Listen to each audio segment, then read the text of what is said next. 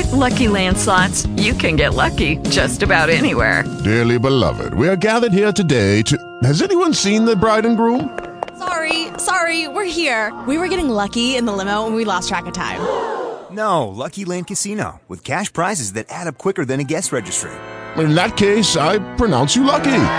Play for free at LuckyLandSlots.com. Daily bonuses are waiting. No purchase necessary. Void where prohibited by law. 18 plus. Terms and conditions apply. See website for details. So you've got two movies coming out at the moment. Um, you've got For Jennifer and also Beyond the Law. I was wondering if you could start off by telling us a little bit about both of those films. Yeah, so uh, Beyond the Law, I produced and directed, and then For Jennifer, I directed. I mean, uh, produced. Sorry, um, I've been locked in a house for 28 days now, so uh, sometimes my thoughts are a little jumbled up. My apologies. That's all right. but uh, but uh, yeah, so For Jennifer is uh, the uh, fourth installment in the Jennifer franchise. Uh, I directed the first one to Jennifer. The second one was directed by Hunter Johnson. The third one was directed by uh, Frank Merle, and then this fourth one is uh, was directed by Jody Barton, and it stars uh, Tiffany Fest, um, Dominique Swain, uh, Rich Finley, Lynette Deschelle, and uh, Felissa Rose. Uh, and it's basically about a, a girl who is unraveling while trying to make a movie and uncovering uh, a murder plot. It's it's a really wild ride. You don't have to have seen the first uh, three movies to understand what's going on, but uh, you if you see it, it just adds like a little extra uh, fun to it. Yeah, yeah. And it's a, a found footage style movie. It's a really fun franchise. Um, and then uh, uh, Beyond the Law is about a, a man on a mission to avenge the murder of his son. Uh, and it stars Johnny Messner, Steven Seagal, and DMX. Yeah. And Zach Ward. Uh, I was going to ask you that about Beyond the Law. It's got such an amazing cast. Tell us a little bit how you were able to put together people like uh, DMX and Steven Seagal for the film because it's a it's an absolutely brilliant film. Oh, thank you. Yeah. Uh, so X, um, you know, uh, DMX, uh, you know, I've been a huge fan of for forever. Um, and so, you know, I, I, just, it was really difficult to get a hold of him because he wasn't uh, doing movies uh, really at that time. And now he's been doing a bunch. I actually, he, he acted in one of my friend's movies after it, um, uh, Jared Cohen's movie. And, uh, but, uh, you know, uh, DMX is, is super awesome. And it just, it took, it took a lot of, you know, staying on top of it to, to get him in the movie.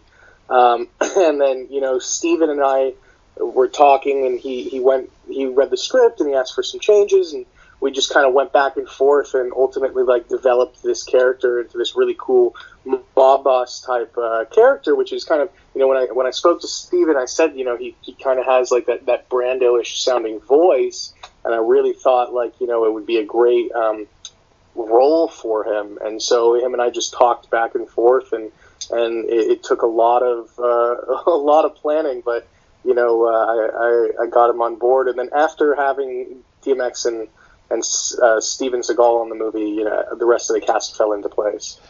Uh, we actually had a, a, talk recently on our show where we were talking about the fact that Steven Seagal is one of those actors that people know him for his action films, but he's actually a very, very good actor as well. well how did you find working with him from an acting point of view rather than an action star point of view? Yeah, I mean that's one of the things that you know I'm I'm curious to see how how people respond to uh, with this movie. I mean, you know, yes, there is action in it with Steven, but like it's not really an action movie for Steven. It's more of a thriller, and I think it's more focused on his performance as you know this mob, this conflicted mob boss and father. Um, and so, you know, I, I think it was really uh, great getting Steven involved because he understood that I was wanting to work with him as an actor, not as, you know, an action star. And I think, you know, he has a very um, uh, subtle, subdued performance, which is, which is, you know, uh, the most you could ever ask for. I mean, uh, and I love, you know, subtleties in performances, and he gives such an amazing performance in the movie. I, I was very uh, happy with what he did. Yeah, and you mentioned before that you're a huge fan of DMX. Tell us a little bit about um, why you're such a fan of his and why you felt he was right for Beyond the Law. You know, DMX. Uh, well, obviously, we wanted to get DMX and Steven Seagal back together as well because you know, Exit Wounds and, Yeah. uh, was both of their biggest movies. Um, so we had that idea uh, to do so. But you know, uh, X especially, like you know, I've just I loved his music growing up, and and you know, I've, I've been a big fan of his my you know most of my life, and and I, you know, I watched his movies when I was younger, and I thought he was really talented, uh, especially. If you saw the movie Never Die Alone, uh, he's great in that, and he's fantastic in Belly. And I thought, you know, this would be like the uh, the right kind of role for him, playing, you know, um, a dirty cop. I, I thought he would, he, he just could really pull that off really well. Almost, uh, uh, you know, we modeled the character after um, Denzel Washington in um, in uh, Training Day. Yeah. So when you're directing uh, an actor that you're a big fan of, how difficult is that not to blur that line between fanboy and director? Like, does it change the way that you direct the actor, or are you very aware of that and deliberately go about the business as director? No, I just stick to about the business as director, and then I fanboy out after the movie. Like it doesn't really register register to me until I'm, um, you know, uh, in the edit bay seeing Yeah. their performance. Um, you know, I, I even when I worked with Christopher Lloyd um, back when I was younger, uh, you know, it, it didn't really click until I was like in the edit bay, and I was like, oh my god, this is Christopher Lloyd. But you know, you're just working with them as a as an actor, and, and you're showing them the respect of a, a, professional, of course. But you know, I, I treat all my actors with, with respect, and, and I work with them collaboratively to, to create the character. And uh, I, I keep a very open mind to that, and I think uh, my actors uh, appreciate that. So um, I, I definitely uh, try not to fanboy out. I mean, I let you know DMX know I was a, a fan of his his work. Um, uh, but I mean, that's kind of where it just ended. And then we worked together. We we became friends and got along. And then, you know, uh, obviously from there, uh, after we were done, I was like, dude, huge fan, and yada yada yada. Yeah. Now bringing it back to for Jennifer, um, this franchise has just, as you said, like it's growing and growing. Did you guess that the Jennifer franchise would keep going as far as what it has over the years?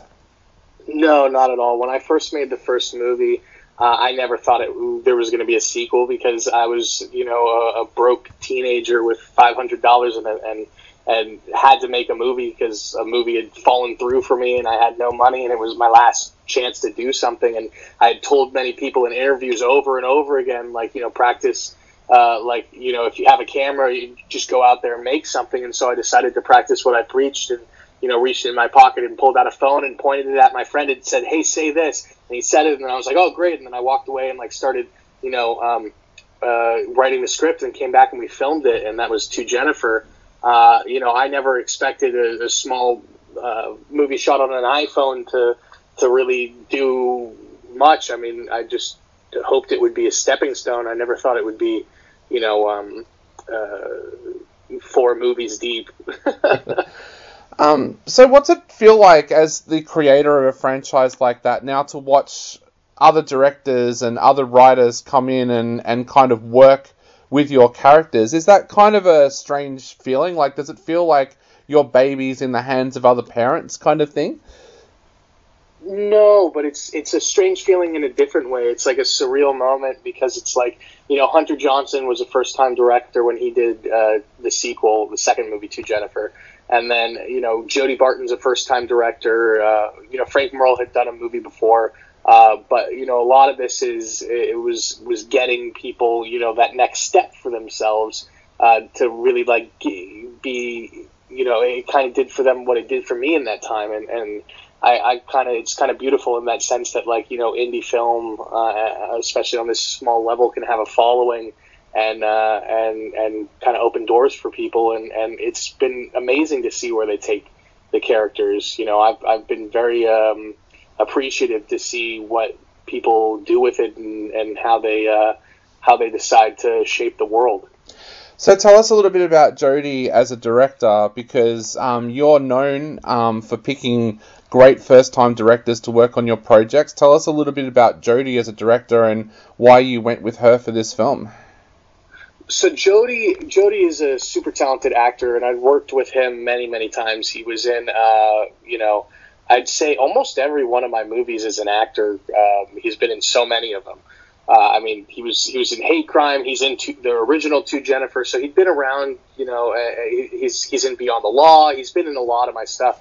And so, um, you know, it was just a natural progression. And you know, I always respected him as an actor and, and thought, you know, he really dug into the characters and got deep into them. And then him and I had fiddled with writing together a little bit. And, and once I saw that he was a good writer and, you know, had great acting ability, um, I, I, you know, within the franchise, I figured, okay, well, you know, this could work as, as a director. I think he would be able to tell the story really well. And so, you know, him and I talked, and and it just seemed like the best, uh, the best solution. Uh, you know, I wanted to keep it within the family of people who had worked on the movies prior and understood them, and and I also wanted to uh, to work with somebody um, that you know I thought would really be able to handle it, and I think Jody did a fantastic job. Yeah, Dominique Swain is also one of those most underrated actresses in Hollywood. Tell us a little bit about how she's become involved with the film and a little bit about her role in the film as well. Yeah, Dominique. Uh, Dominique uh, plays, you know, a, a, fun character in this movie. She's like kind of like a stoner roommate. Uh, really, really silly character, and, and I, I, think people are really going to love it. And you know, she actually just reached out to me because her and I had done Bloodcraft, and she uh, she um, she was uh, in Bloodcraft, and we had worked together. And she reached out to me saying like, "What are you doing?" And I said, "Oh, well, right now I'm producing this this uh, you know smaller uh, you know indie film." Uh, and she's like, I want to be in it, and I was like, No, you don't. It's like a smaller thing. She's like, uh, you know, like, and I was, and she was like, No, I want to be in it. And so, like, you know, I put her and Jody in contact, and they had a conversation, and just, you know, he ended up casting her. So it was, you know, Dominique's a really cool person, and and it was just, uh, you know, she wanted to be in the movie. Yeah. Now I have to ask, how are you coping with lockdown? I know that you're such a creative person, so how are you coping with being in lockdown so far for 28 days? You know, um, it's it's been that like vacation that I never had, which is funny because I was actually going to go on vacation for the first time during this. I like booked uh, like a vacation in Cancun and all that stuff, and and so now uh, you know because I haven't had a vacation in, in 10 years, I've been working nonstop. Yeah. So I was gonna you know take some time off and, and really do that, but all this happened and so I've taken the time to just kind of chill, do these interviews, um, kind of remotely work on post uh, on Death Rider, which is a movie I produced that's directed by Glenn Danzig, and and just uh, you know kind of uh, you know playing video games, watching Simpsons, and and I really have been trying to figure out a way to make a movie from home. Yeah. Um, so I, I, you know, I've been trying to see can I can I make a feature film while I'm in this lockdown? Can I figure out a story and script that I can do from my house with you know either just me or or or you know something? Figure it out. Uh, and, and and I started shooting um, or editing um, uh, just a very experimental film, just out of boredom. Yeah. Uh, so Sean, my editor, is working on that right now. But I, you know, I, I I've been trying to figure out a way to stay creative and you know just just writing doesn't feel enough like I want to be making a movie and I don't want to have 2020 be a year I didn't make a movie. Yeah, I love how creative people are dealing with the lockdown. I was talking to another filmmaker the other day and he's been sending a drone up in New York trying to get shots of New York streets with no people and no cars because he said I haven't got an idea for a post apocalyptic movie at the moment, but I'm pretty sure those scenes are going to come in handy one day. So it's so amazing yeah. to hear how people are reacting to it. Um, you, you've got these two movies coming out now, but what else can people expect from you in the near future? Because I know that you are a very prolific filmmaker. You know, uh, so Death Riders is coming out, which I produced, uh, directed by Glenn Danzig. So you guys will probably see that later this year, early next year um, and then but hopefully later this year.